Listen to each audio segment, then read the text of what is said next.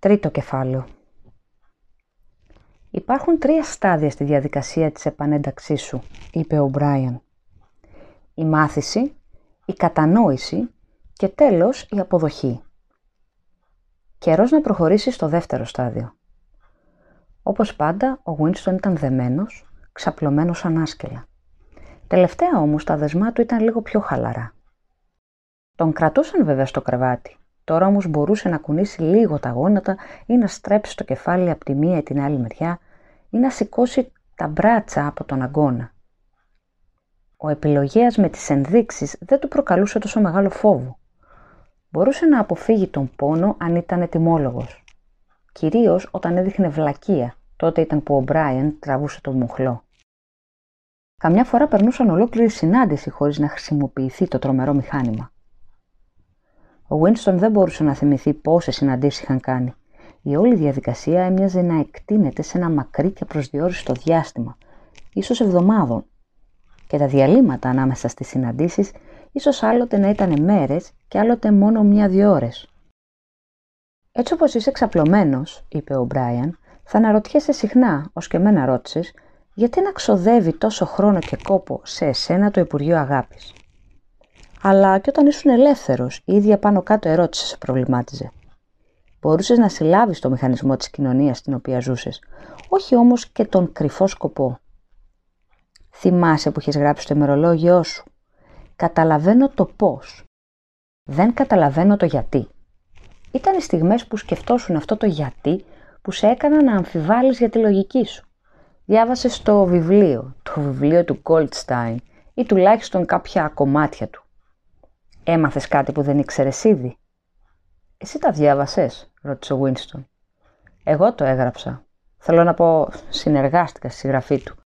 Όπως ξέρεις, κανένα βιβλίο δεν δημιουργείται από ένα άτομο.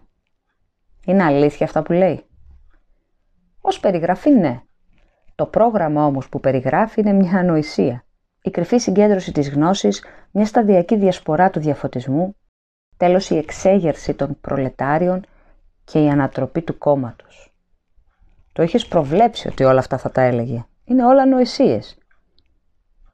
Οι προλετάριοι δεν θα επαναστατήσουν ποτέ, ούτε σε χίλια, ούτε σε ένα εκατομμύριο χρόνια. Δεν μπορούν. Δεν χρειάζεται να σου πω το λόγο, το γνωρίζεις ήδη. Αν έθραψες ποτέ σου όνειρα μιας βίαιης εξέγερσης, θα πρέπει να τα εγκαταλείψεις. Το κόμμα δεν μπορεί με κανέναν τρόπο να ανατραπεί. Η κυριαρχία του κόμματος είναι παντοτινή. Καλά θα είναι αυτό να το κάνεις αφετηρία των σκέψεών σου. Πλησίασε στο κρεβάτι. Παντοτινή, επανέλαβε.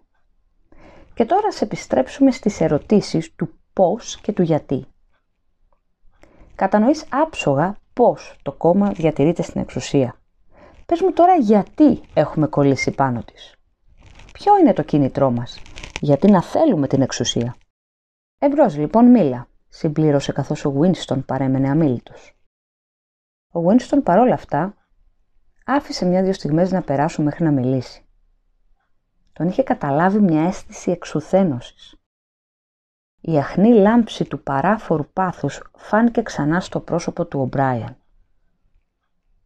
Ο Winston ήξερε προκαταβολικά τι θα έλεγε ο Ομπράιαν, ότι δηλαδή το κόμμα δεν αναζητούσε την εξουσία για το δικό του συμφέρον, αλλά για το καλό της πλειοψηφίας. Ότι αναζητούσε την εξουσία γιατί η μάζα ήταν αδύναμη, δειλά αδέξια πλάσματα που δεν άντεχαν την ελευθερία ή την αλήθεια και θα έπρεπε να κυβερνώνται και να εξαπατώνται συστηματικά από άλλους πιο δυνατούς ότι η ανθρωπότητα είχε να επιλέξει ανάμεσα στην ελευθερία και την ευτυχία και ότι για το μεγαλύτερο μέρος της ανθρωπότητας η ευτυχία ήταν προτιμότερη. Ότι το κόμμα ήταν ο αιώνιος φύλακας των αδυνάτων, μια αφοσιωμένη σέκτα που έκανε το κακό για να φέρει το καλό, που θυσίαζε την προσωπική της ευτυχία για την ευτυχία των άλλων. Το πιο τρομερό, σκέφτηκε ο Winston, ήταν πως όταν ο Μπράιαν θα του τα έλεγε όλα τα παραπάνω, θα τον πίστευε. Το έβλεπε στο πρόσωπό του. Ο Μπράιαν γνώριζε τα πάντα. Γνώριζε χίλιες φορές καλύτερα από τον Winston πώς ήταν ο αληθινός κόσμος, σε τι υποβάθμιση ζούσαν οι ανθρώπινες μάζες, με τι ψέματα και βαρβαρότητες το κόμμα τους κρατούσε σε αυτή την κατάσταση. Τα είχε καταλάβει όλα, τα είχε ζυγίσει όλα και δεν έβγαινε κάτι διαφορετικό. Ο τελικός σκοπός δικαίωνε τα πάντα.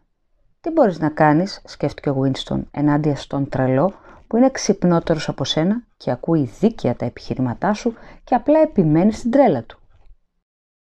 Μας κυβερνάτε για το καλό μας, είπε αδύναμα.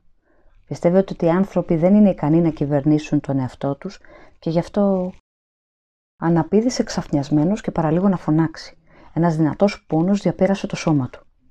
Ο Μπράιαν είχε σπρώξει το μοχλό του επιλογέ στο 35. Αυτό ήταν ανόητο, Winston. Ανόητο, του είπε. Το επίπεδό σου δεν σου επιτρέπει να λες τέτοια πράγματα. Τράβηξε το μοχλό πίσω στη θέση του και συνέχισε. Τώρα θα σου πω την απάντηση στην ερώτησή μου. Είναι η εξής. Το κόμμα θέλει την εξουσία αποκλειστικά για το συμφέρον του. Δεν μας ενδιαφέρει το κοινό καλό. Μας ενδιαφέρει μόνο η εξουσία. Ούτε τα πλούτη, ούτε η πολυτέλεια, ούτε η μακροζωία ή η ευτυχία. Μόνο η εξουσία. Τι σημαίνει καθαρή απόλυτη εξουσία θα το καταλάβεις αμέσως. Διαφέρουμε από τις ολιγαρχίες του παρελθόντος γιατί εμείς ξέρουμε τι να κάνουμε. Όλοι οι άλλοι, ακόμη και όσοι μας έμοιαζαν, ήταν δειλοί και υποκριτές. Οι Ναζί της Γερμανίας και οι κομμουνιστές της Ρωσίας μας πλησίασαν πολύ στις μεθόδους. Δεν είχαν όμως ποτέ το θάρρος να αναγνωρίσουν τα κινητρά τους. Προσποιούνταν, ίσως και να πίστευαν, ότι είχαν καταλάβει την εξουσία παρά τη θέλησή τους και για περιορισμένο χρονικό διάστημα και ότι σύντομα θα ερχόταν ο παράδεισος που όλοι οι άνθρωποι θα ήταν ελεύθεροι και ισότιμοι. Εμείς δεν είμαστε έτσι. Ξέρουμε ότι κανείς ποτέ δεν καταλαμβάνει την εξουσία με την πρόθεση να την εγκαταλείψει. Η εξουσία δεν είναι το μέσον, είναι ο σκοπός. Δεν εγκαθιδρεί κανείς τη δικτατορία για να προστατέψει την επανάσταση, αλλά κάνει την επανάσταση για να εγκαθιδρύσει την δικτατορία.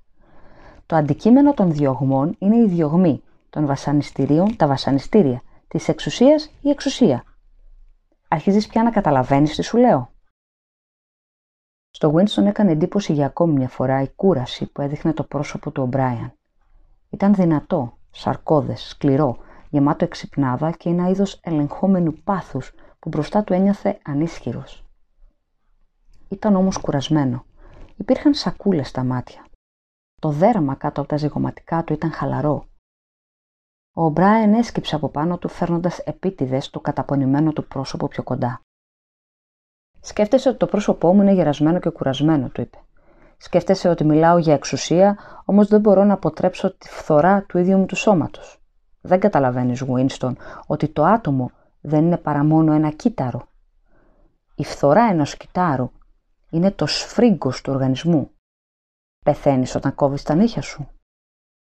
Απομακρύνθηκε από το κρεβάτι και άρχισε να βηματίζει πάνω κάτω ξανά με το ένα χέρι στη τσέπη. Είμαστε οι ιερείς της δύναμης, είπε. Ο Θεός είναι δύναμη. Προς το παρόν όμως για σένα η δύναμη δεν είναι παρά μία λέξη. Είναι καιρός να πάρεις μια ιδέα του τι σημαίνει δύναμη. Το πρώτο πράγμα που πρέπει να συνειδητοποιήσεις είναι ότι η δύναμη είναι μια συλλογική έννοια.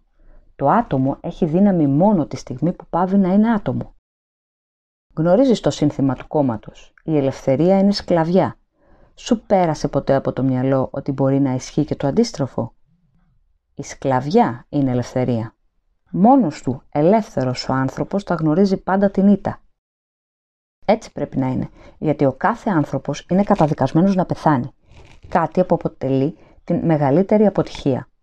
Αν όμως υποταχθεί ολοκληρωτικά και απόλυτα, αν καταφέρει να ξεφύγει από τα δεσμά της ατομικής του ταυτότητας, αν μπορέσει να γίνει ένα με το κόμμα, ώστε να είναι το κόμμα, τότε θα γίνει παντοδύναμος και αθάνατος. Το δεύτερο που πρέπει να συνειδητοποιήσεις είναι ότι η δύναμη είναι η εξουσία πάνω στα άλλα ανθρώπινα όντα, πάνω στο σώμα τους, αλλά κυρίως πάνω στο πνεύμα τους. Η εξουσία της ύλη, της εξωτερικής πραγματικότητας, όπως θα τον αποκαλούσες, είναι άνευ σημασίες. Ήδη έχουμε τον απόλυτο έλεγχο της ύλη. Για μια στιγμή ο Winston ξέχασε τον επιλογέα. Κουνήθηκε απότομα σε μια προσπάθεια να ανακαθίσει. Το μόνο που κατάφερε όμως ήταν να τεντώσει επίπονα τους μίστου. Μα πώς μπορείτε να ελέγξετε την ύλη, ξέσπασε. Δεν μπορείτε ούτε καν το κλίμα να ελέγξετε ή το νόμο της βαρύτητας. Και υπάρχουν οι αρρώστιες, ο πόνος, ο θάνατος. Ο Μπράιαν του έκανε νόημα να σοπάσει. Ελέγχουμε την ύλη γιατί ελέγχουμε το πνεύμα. Η πραγματικότητα βρίσκεται μέσα στον εγκέφαλο. Με τον καιρό θα μάθεις, Winston. Δεν υπάρχει τίποτα που να μην μπορούμε να κάνουμε. Να γίνουμε αόρατοι, να εψωθούμε, τα πάντα. Θα μπορούσα να ανυψωθώ από αυτό εδώ το πάτωμα σαν τη σαπουνόφουσκα αν το ήθελα. Δεν το θέλω όμως, γιατί δεν το θέλει το κόμμα. Πρέπει να ξεφορτωθείς αυτές τις παλιωμοδίτικες ιδέες του 19ου αιώνα σχετικά με τους νόμους της φύσης. Εμείς φτιάχνουμε τους νόμους της φύσης. Όχι, δεν τους φτιάχνετε, ούτε καν εξουσιάζεται αυτόν εδώ τον πλανήτη. Και με την Ευρασία και την Ανατολασία τι γίνεται; Δεν τις έχετε κατακτήσει ακόμα. Δεν έχει σημασία. Θα τις κατακτήσουμε όταν μας συμφέρει. Ακόμα και αν δεν το κάνουμε, ποια νομίζεις ότι θα είναι η διαφορά; Μπορούμε να τις αφανίσουμε. Ο κόσμος είναι η ωκεανία. Μα ο ίδιος ο κόσμος δεν είναι παρά ένας κόκκος Και ο άνθρωπος είναι μικροσκοπικός, αδύναμος. Πόσα χρόνια υπάρχει; Για εκατομμύρια χρόνια η γη ήταν ακατοίκητη. Βλακίες. Η γη είναι τόσο παλιά όσο εμείς. Πιο παλιά όχι. Πώς θα μπορούσε άλλωστε; Όλα υπάρχουν μόνο μέσα από την ανθρώπινη συνείδηση. Όμως η βράχη είναι γεμάτη από κόκαλα ζώων που έχουν εξαφανιστεί. Μαμούθ και μαστόδοντα και τεράστια ερπετά που έζησαν πολύ πριν γίνει λόγος για τον άνθρωπο. Τα έχεις δει ποτέ σε αυτά τα κόκαλα, Winston; Όχι βέβαια, γιατί τα εφήβρα είναι ιδεολόγοι του 19ου αιώνα. Τίποτα δεν υπήρξε πριν από τον άνθρωπο. Και μετά τον άνθρωπο, αν ποτέ χανόταν το είδος του, δεν θα υπάρξει τίποτα. Τίποτα δεν υπάρχει πέρα από τον άνθρωπο. Μα ολόκληρο το σύμπαν είναι έξω από εμά. Κοίταξε τα αστέρια. Κάποια βρίσκονται ένα εκατομμύριο έτη φωτός μακριά, για πάντα, απλησίαστα. Και τι είναι τα αστέρια, είπα διάφορο ο Μπράιν. Μόνο χιλιόμετρα μακριά. Αν το θέλαμε, θα μπορούσαμε να τα φτάσουμε ή να τα εξαφανίσουμε. Η γη είναι το κέντρο του σύμπαντος. Ο ήλιος και τα αστέρια κινούνται γύρω της. Ο Winston έκανε ξανά μια σπασμωδική κίνηση. Αυτή τη φορά δεν είπε τίποτα. Ο Μπράιν συνέχισε σαν να απαντούσε σε μια αντίρρηση που του είχε εκφράσει. Φυσικά αυτό δεν αληθεύει για συγκεκριμένους σκοπούς. Όταν διαπλέουμε τους ωκεανούς ή όταν προβλέπουμε μια έκλειψη, συχνά το βρίσκουμε βολικό να υποθέσουμε ότι η γη περιστρέφεται γύρω από τον ήλιο και ότι τα αστέρια βρίσκονται εκατομμύρια εκατομμυρίων χιλιόμετρα μακριά. Και τι έγινε λοιπόν, έχεις την εντύπωση ότι δεν μπορούμε να επινοήσουμε ένα διαδικό σύστημα αστρονομίας; Τα αστέρια μπορεί να είναι κοντά ή μακριά ανάλογα με τις ανάγκες μας. Έχεις την εντύπωση ότι οι μαθηματικοί μας δεν μπορούν να καταφέρουν κάτι τέτοιο; Ξέχασες τη δισκεψία; Ο Winston μαζεύτηκε πίσω στο κρεβάτι. Ό,τι και αν έλεγε, ερχόταν αυτόματα η απάντηση και τον συνέτρεβε σαν ρόπαλο. Κι όμως ήξερε, ήξερε ότι είχε δίκιο. Σίγουρα θα υπήρχε κάποιος τρόπος να αποδειχτεί λανθασμένη η αντίληψη πως δεν υπάρχει τίποτα έξω από το μυαλό του καθενός. Μήπως δεν είχε αποδειχτεί εδώ και καιρό το αβάσιμο αυτής της θεωρίας; Είχαν μάλιστα δώσει και ένα όνομα σε αυτό. Το είχε όμως ξεχάσει. Ο Μπράιαν τον κοιτούσε και ένα χνό χαμόγελο έπαιζε στις άκρες των χιλιών του. Στο είπα, Winston, ότι η μεταφυσική δεν είναι το δυνατό σου σημείο. Η λέξη που ψάχνεις είναι σολυψισμός. Κάνεις λάθος όμως. Εδώ δεν μιλάμε για σολυψισμό. Μαζικό σολυψισμό ίσως, αν έτσι σου αρέσει. Αυτό όμως είναι εντελώς διαφορετικό. Για την ακρίβεια είναι εντελώς αντίθετο. Όλα αυτά είναι μια παρεκτροπή, πρόσθεσε σε διαφορετικό τόνο. Η πραγματική δύναμη για την οποία οφείλουμε να αγωνιζόμαστε νυχθημερών δεν είναι η εξουσία πάνω στα πράγματα, αλλά πάνω στους ανθρώπους. Έκανε μία παύση και για μια στιγμή ξαναπήρε το ύφος δασκάλου που ρωτά έναν πολλά υποσχόμενο μαθητή. Πώς ένας άνθρωπος εξασφαλίζει τη δύναμή του πάνω σε έναν άλλον, Winston? Ο Winston σκέφτηκε. Κάνοντάς τον να υποφέρει, είπε. Ακριβώς. Κάνοντάς τον να υποφέρει. Δεν αρκεί η υπακοή. Αν δεν υποφέρει, πώς μπορείς να είσαι βέβαιος ότι υπακούει στη δική σου θέληση και όχι στη δική του; Δύναμη είναι να επιβάλλεις πόνο και ταπείνωση. Δύναμη είναι να κομματιάζεις το ανθρώπινο μυαλό και να το ανασυνθέτεις σε νέα σχήματα της επιλογής σου. Αρχίζεις τώρα να καταλαβαίνεις τι κόσμο δημιουργούμε. Είναι το εντελώς αντίθετο των ηλίθιων ειδονιστικών ουτοπίων που οι παλιοί μεταρρυθμιστές είχαν φανταστεί. Είναι ένας κόσμος φόβου, προδοσίας και βασανιστήριων. Ένας κόσμος που ποδοπατάς και σε ποδοπατούν. Ένας κόσμος που όσο τελειοποιείται θα γίνεται όχι λιγότερο, αλλά περισσότερο ανελέητος. Πρόοδος στον κόσμο μας δεν σημαίνει πρόοδος στην αύξηση του πόνου. Οι παλιοί πολιτισμοί ισχυρίζονταν ότι τα θεμέλια τους βρίσκονταν στην αγάπη ή τη δικαιοσύνη. Στον κόσμο μας δεν θα υπάρχουν άλλα συναισθήματα εκτός από το φόβο και την οργή, την θριαμβολογία και την αυτοταπείνωση. Όλα τα άλλα θα τα εξωστρακίσουμε, τα πάντα. Ήδη καταστρέφουμε τις συνήθειες της σκέψης που είχαν επιζήσει από την εποχή πριν την Επανάσταση. Κόψαμε τους δεσμούς ανάμεσα στο παιδί και τον γονιό. Ανάμεσα στους ανθρώπους, ανάμεσα στον άνδρα και τη γυναίκα. Κανείς δεν τολμάει να εμπιστευτεί τη γυναίκα, το παιδί και τον φίλο του πια. Στο μέλλον όμως δεν θα υπάρχουν σύζυγοι ούτε φίλοι. Τα παιδιά θα απογορίζονται τις μητέρες τους μόλις γεννιούνται, όποιος κάποιος παίρνει τα αυγά από την κότα. Το σεξουαλικό ένστικτο θα ξεριζωθεί. Η τεκνοποίηση θα είναι μια ετήσια τυπική διαδικασία σαν την ανανέωση του δελτίου τροφίμων. Θα εξαλείψουμε τον οργασμό. Οι νευρολόγοι μας δουλεύουν ήδη πάνω σε αυτό. Δεν θα υπάρχει πίστη παρά μόνο προς το κόμμα. Δεν θα υπάρχει αγάπη παρά μόνο για τον μεγάλο αδερφό. Δεν θα υπάρχει γέλιο παρά μόνο το γέλιο του θριάμβου απέναντι σε έναν ιτημένο εχθρό. Δεν θα υπάρχουν τέχνες, λογοτεχνία ή επιστήμες. Όταν θα γίνουμε παντοδύναμοι, δεν θα έχουμε πλέον ανάγκη την επιστήμη. Δεν θα υπάρχει διάκριση ανάμεσα στην ασχήμια και την ομορφιά. Δεν θα υπάρχει ούτε περιέργεια ούτε ευχαρίστηση στη ζωή. Όλες οι ανταγωνιστικές απολαύσεις θα ακυρωθούν. Πάντα όμως, και αυτό μην το ξεχνάς Winston, πάντα θα υπάρχει η μέθη της δύναμης που θα αυξάνεται και θα εντείνεται. Πάντα σε κάθε στιγμή θα υπάρχει η έξαψη της νίκης, η αίσθηση της πάταξης του αδύναμου εχθρού. Αν ψάχνεις μία εικόνα του μέλλοντος, σκέψου μία μπότα που τσαλαπατά ένα ανθρώπινο πρόσωπο για πάντα. Έκανε μία παύση, σαν να περίμενε το Winston να μιλήσει. Αυτός όμως είχε ζαρώσει ξανά στο κρεβάτι. Δεν μπορούσε να πει τίποτα. Η καρδιά του είχε παγώσει. Ο Μπράιαν συνέχισε. Και θυμίσου ότι αυτό θα είναι παντοτινό. Το πρόσωπο θα βρίσκεται πάντα εκεί για να αποδοπατηθεί. Ο αιρετικός, ο εχθρός της κοινωνίας θα είναι πάντα εκεί, ώστε να νικέται και να ταπεινώνεται ξανά και ξανά. Όλα όσα υπέφερες από την ώρα που σε πιάσαμε, όλα αυτά θα συνεχιστούν και θα χειροτερέψουν. Η κατασκοπία, η προδοσία, οι συλλήψεις στα βασανιστήρια, οι εκτελέσεις, οι εξαφανίσεις δεν θα σταματήσουν ποτέ. Θα είναι ένας κόσμος τρόμου, αλλά και θριάμβου. Όσο πιο δυνατό θα γίνεται το κόμμα, τόσο λιγότερη επίοικια θα δείχνει. Όσο ασθενέστερη αντίσταση, τόσο πιο ασφιχτική τυραννία. Ο Γκολστάιν και οι αιρέσεις του θα ζήσουν για πάντα. Κάθε μέρα, κάθε στιγμή θα νικιούνται, θα γελιοποιούνται, θα χλεβάζονται. Και όμως θα επιβιώνουν. Το δράμα που έπαιξα μαζί σου αυτά τα 7 χρόνια θα παίζεται ξανά και ξανά από γενιά σε γενιά όλο και πιο εύστροφο.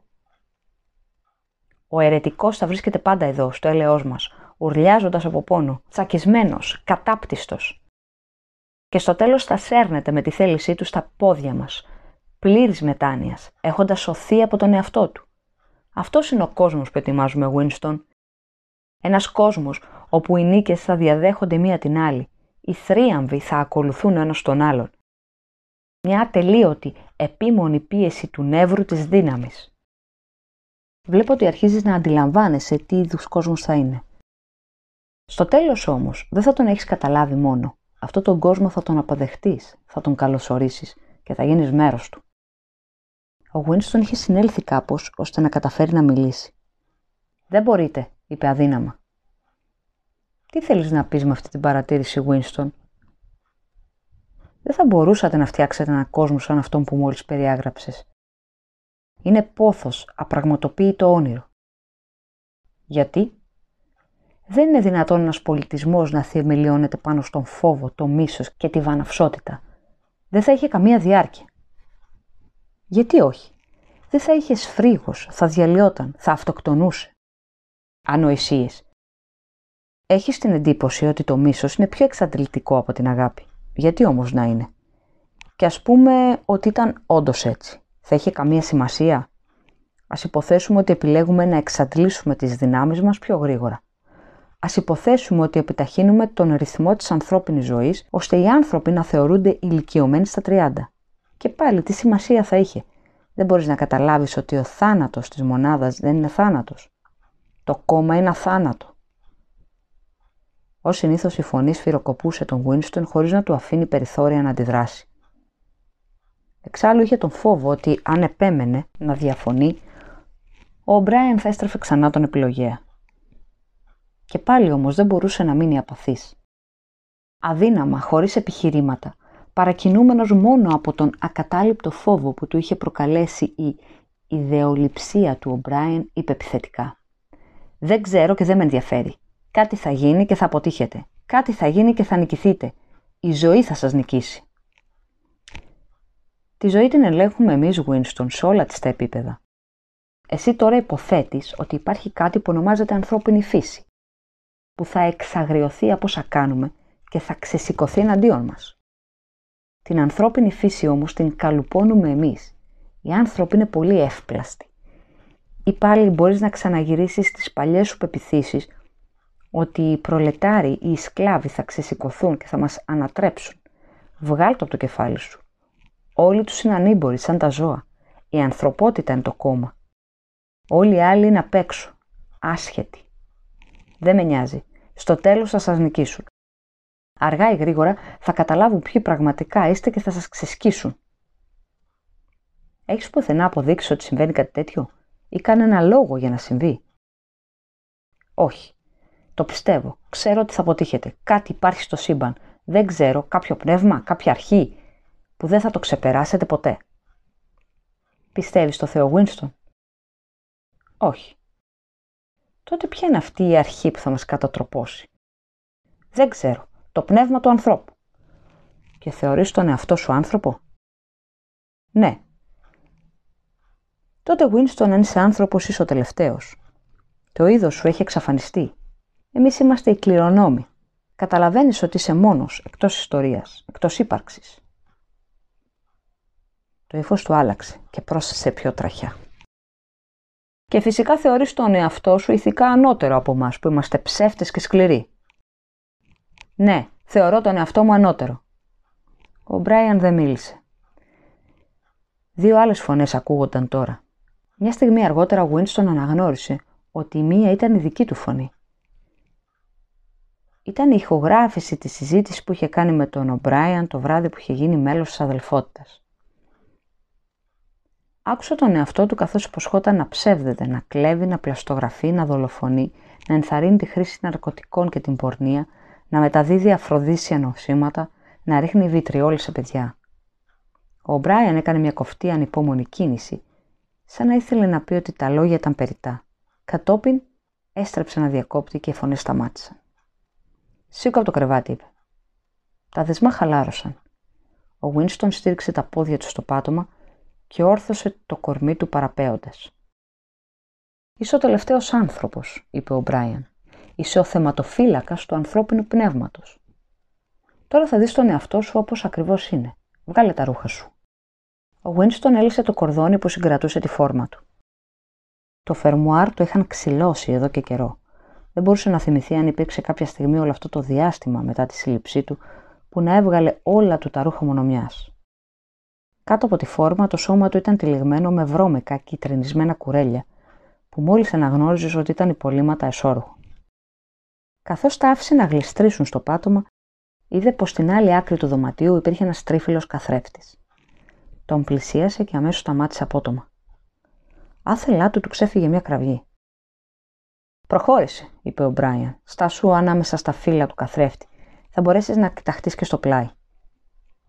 Είχε σταματήσει γιατί είχε τρομάξει. Ένα καπουριασμένο, γκριζοπό, αποστιωμένο πράγμα τον πλησίαζε. Η εμφάνισή του ήταν τρομακτική. Και όχι μόνο γιατί ήξερε πως έβλεπε τον εαυτό του. Πήγε πιο κοντά στον καθρέφτη. Το πρόσωπο του πλάσματος έμοιαζε να προεξέχει εξαιτίας της σκυφτής στάσης του σώματός του.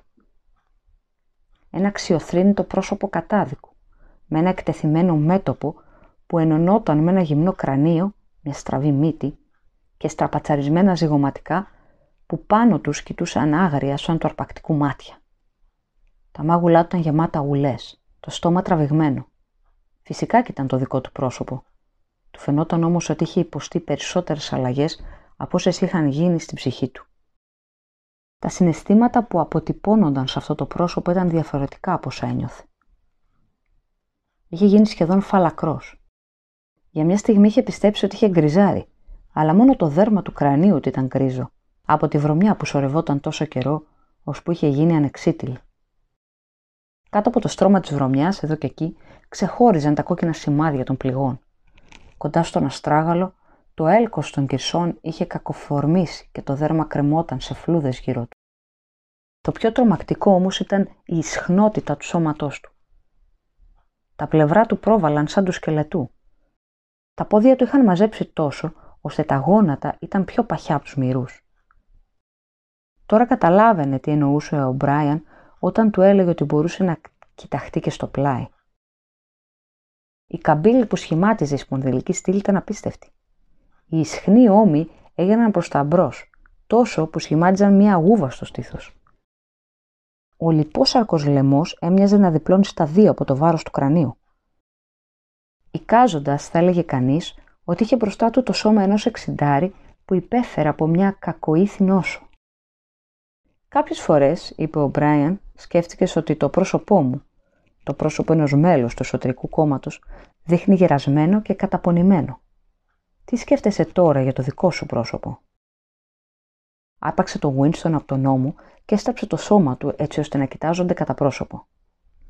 Κοίτα την κατάντια σου, κοίτα τη λίγδα που καλύπτει όλο σου το σώμα, κοίτα τη βρωμιά ανάμεσα στα δάχτυλα των ποδιών σου, κοίτα αυτή την αειδιαστική πληγή που ζέχνει στο πόδι σου. Το ξέρεις ότι βρωμά σαν το κατσίκι; Μάλλον έχεις πάψει να δίνεις σημασία. Κοίτα πόσο ισχνός είσαι, βλέπεις; Μπορώ να τυλίξω το μπράτσο σου μόνο με τον δίχτυ και τον αντίχειρά μου. Θα μπορούσα να σου τσακίσω το λαιμό σαν να ήταν ένα κλαράκι. Το ξέρεις ότι έχεις χάσει 25 κιλά από τότε που σε συλλάβαμε; Ακόμα και τα μαλλιά σου βγαίνουν με τις χούφτες. Κοίτα. Απλώσε το χέρι του και του ξερίζησε μια τούφα μαλλιά. Άνοιξε το στόμα σου. 9, 10, 11 δόντια όλα κι όλα. Πόσα είχες όταν έρθεις εδώ, και τα λίγα που σου έχουν απομείνει πέφτουν. Να, κοίτα. Τράβηξε ένα από τα μπροστινά δόντια που είχαν απομείνει στο Winston, σφίγγοντά το με τον αντίχειρα και το δίχτυ. Ο Winston ένιωσε τον σουβλερό πόνο να τεινάζει το σαγόνι του. Ο Μπράιν είχε ξεριζώσει το ετοιμόρυπο δόντι. Το πέταξε στην άλλη άκρη του κελιού. Σαπίζεις, είπε. Καταραίεις. Τι είσαι, ένα σακί βρωμιά. Τώρα γύρνα και κοιτάξω ξανά στον καθρέφτη. Βλέπεις αυτό το πράγμα απέναντί σου. Να ο τελευταίος άνθρωπος. Αν λέγεσαι άνθρωπος, αυτή είναι η ανθρωπότητα. Τώρα φόρεσε πάλι τα ρούχα σου. Ο Winston άρχισε να ντύνεται με αργές, άκαμπτες κινήσεις. Μέχρι τώρα δεν έδειχνε να είχε προσέξει πόσο αδύναμος και αδύνατος ήταν. Μια σκέψη μόνο έπαιζε στο μυαλό του. Ότι θα έπρεπε να βρίσκεται σε τούτο το μέρος πολύ περισσότερο χρόνο από όσο φανταζόταν. Ξαφνικά, ενώ στερέωνε γύρω του τα άθλια κουρέλια, τον κατέλαβε ένας σύκτος για το καταστραμμένο του κορμί. Προτού αντιληφθεί τι έκανε, σοριάστηκε σε ένα σκαμνάκι δίπλα στο κρεβάτι και ξέσπασε κλάματα. Μόλις συνειδητοποιούσε πόσο άσχημος ήταν, μια δέσμη κόκαλα τυλιγμένα με βρώμικα ισόρουχα, ένα ερείπιο που καθόταν και έκλαιγε κάτω από το σκληρό λευκό φως, κι όμως δεν μπορούσε να σταματήσει. Ο Μπράιαν τον άγγιξε στον ώμο με καλοσύνη σχεδόν. Δεν θα κρατήσει για πάντα, είπε. Μπορείς να ξεφύγεις όποτε θελήσεις. Τα πάντα εξαρτώνται από σένα. Εσείς το κάνατε, φώναξε κλαίγοντας με λιγμούς ο Βίνστον. Εσείς με φτάσατε σε αυτό το χάλι. Όχι, Βίνστον. Εσύ έφτασες στον εαυτό σου σε αυτό το σημείο. Ήταν κάτι που αποδέχτηκες από τη στιγμή που εναντιώθηκε στο κόμμα. Όλα αυτά εμπεριέχονταν σε εκείνη την αρχική πράξη. Δεν συνέβη απολύτως τίποτα που να μην είχες προβλέψει. Έκανε μία παύση και έπειτα συνέχισε. Σε νικήσαμε, Winston, σε τσακίσαμε. Είδες πως κατάντησες το σώμα σου. Το ίδιο είναι και το πνεύμα σου. Δεν πιστεύω ότι σου έχει μείνει και πολύ περηφάνεια. Σε κλωτσίσαμε, σε μαστιγώσαμε, σε προσβάλαμε, ούρλιαξες από πόνο, κυλίστηκες στο πάτωμα μέσα στο αίμα και τα ξερατά σου, οικέτευσες έλεος, πρόδωσες τους πάντες και τα πάντα. Μπορείς να ονομάσεις έναν εξευτελισμό που να μην έχεις υποστεί. Ο Winston σταμάτησε να φρενεί παρότι ακόμη έστασαν δάκρυα από τα μάτια του. Σήκωσε το βλέμμα και κοίταξε τον Ομπράιεν. Δεν πρόδωσα την Τζούλια, είπε. Ο Μπράιν τον κοίταξε σκεφτικός. Όχι, του είπε. Όχι. Αυτό όντως αληθεύει. Δεν πρόδωσε στην Τζούλια. Ο παράξενος σεβασμός που ένιωθε για τον Ομπράιαν, ένας σεβασμός που τίποτα δεν φαινόταν ικανό να μαυρώσει, πλημμύρισε ξανά την καρδιά του. Πόσο έξυπνος σκέφτηκε, πόσο έξυπνος. Ο Μπράιαν πάντα καταλάβαινε αυτό που του λέγε. Οποιοδήποτε άλλος θα απαντούσε αμέσως ότι είχε προδώσει την Τζούλια. Μήπως και είχε απομείνει κάτι που δεν του είχαν αποσπάσει με τα βασανιστήρια; Τους είχε πει όλα όσα γνώριζε για εκείνη, τις συνήθειές της, το χαρακτήρα της, το παρελθόν της. Είχε εξομολογηθεί μέχρι και την τελευταία λεπτομέρεια σχετικά με όσα είχαν διαδραματιστεί στις συναντήσεις τους. Τα λόγια που είχαν ανταλλάξει, τα γεύματά τους με τα τρόφιμα από τη μαύρη αγορά, την εξωσυζυγική τους σχέση, τις αόριστες συνωμοσίες τους ενάντια στο κόμμα, τα πάντα. Κι όμως, με τη σημασία που Winston έδινε στη λέξη δεν την είχε προδώσει. Ο Μπράιν είχε καταλάβει τι εννοούσε χωρίς άλλη εξήγηση. Πες μου, ρώτησε, πότε θα με σκοτώσουν; Μπορεί να περάσει αρκετό διάστημα, είπε ο Μπράιν. Είσαι δύσκολη περίπτωση. Μην απελπίζεσαι όμως. Όλοι γιατρεύονται αργά ή γρήγορα. Στο τέλος θα σε σκοτώσουμε.